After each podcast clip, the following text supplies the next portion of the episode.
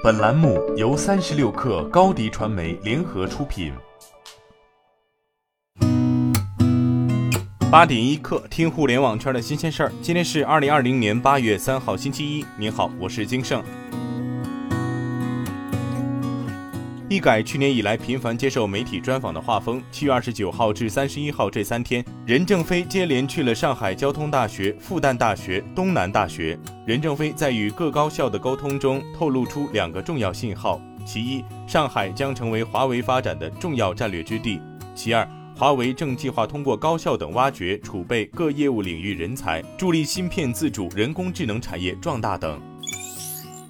三十六氪获悉，同程旅行在七月三十号宣布推出的同程任我飞产品，在开放支付定金当天发布公告，称因技术原因终止。八月一号上午，同程旅行 App 发布公告称，由于遭遇了难以解决的技术性问题，为了防止对用户体验造成伤害，经过慎重考虑和艰难的选择，我们不得不终止产品和相关活动。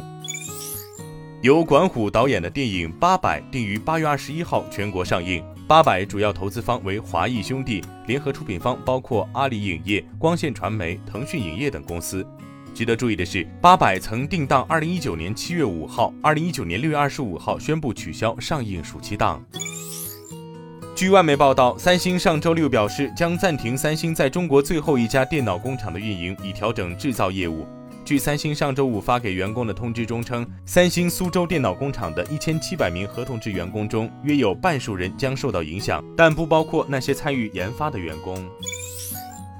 苹果供应商正研究向印度市场转移六条生产线。另外，印度科技部长表示，印度在未来五年预计将生产十一点五万亿卢比，折合约一点零七万亿元人民币规模的手机和相关零部件。目前已有将近四十家海外企业欲加大对印度智能手机零部件压注。截至北京时间八月一号，已经有二十二家供应商做出承诺，将投资一千一百亿卢比，折合约一百零二点四亿元人民币，在印度设立手机制造部门。其中包括来自三星电子和苹果智能手机产品的生产组装商富士康、伟创、和硕等等。全美封禁压力下，字节跳动最终同意出售 TikTok。北京时间八月一号晚间，路透社援引两名知情人士消息称，在美国政府明确表示已决定禁止 TikTok 后，字节跳动已同意完全剥离 TikTok 在美国的业务，以挽救与白宫的一笔交易。消息人士称，字节跳动此前曾试图在 TikTok 的美国业务中持有少数股权，但遭到白宫拒绝。根据新的交易提示，字节跳动将完全退出，而微软公司将接管 TikTok 在美业务。消息人士表示，一些总部位于美国的字节跳动投资者可能有机会获得 TikTok 的少数股权。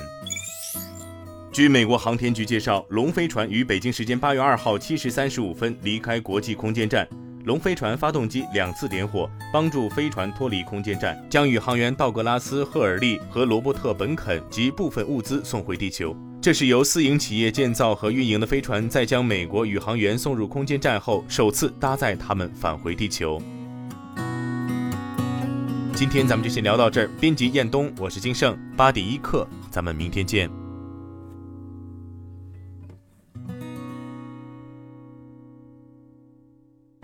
欢迎加入三十六氪官方社群，添加微信 baby 三十六氪 b a b y 三六 k r，获取独家商业资讯，听大咖讲风口，聊创业，和上万客友一起交流学习。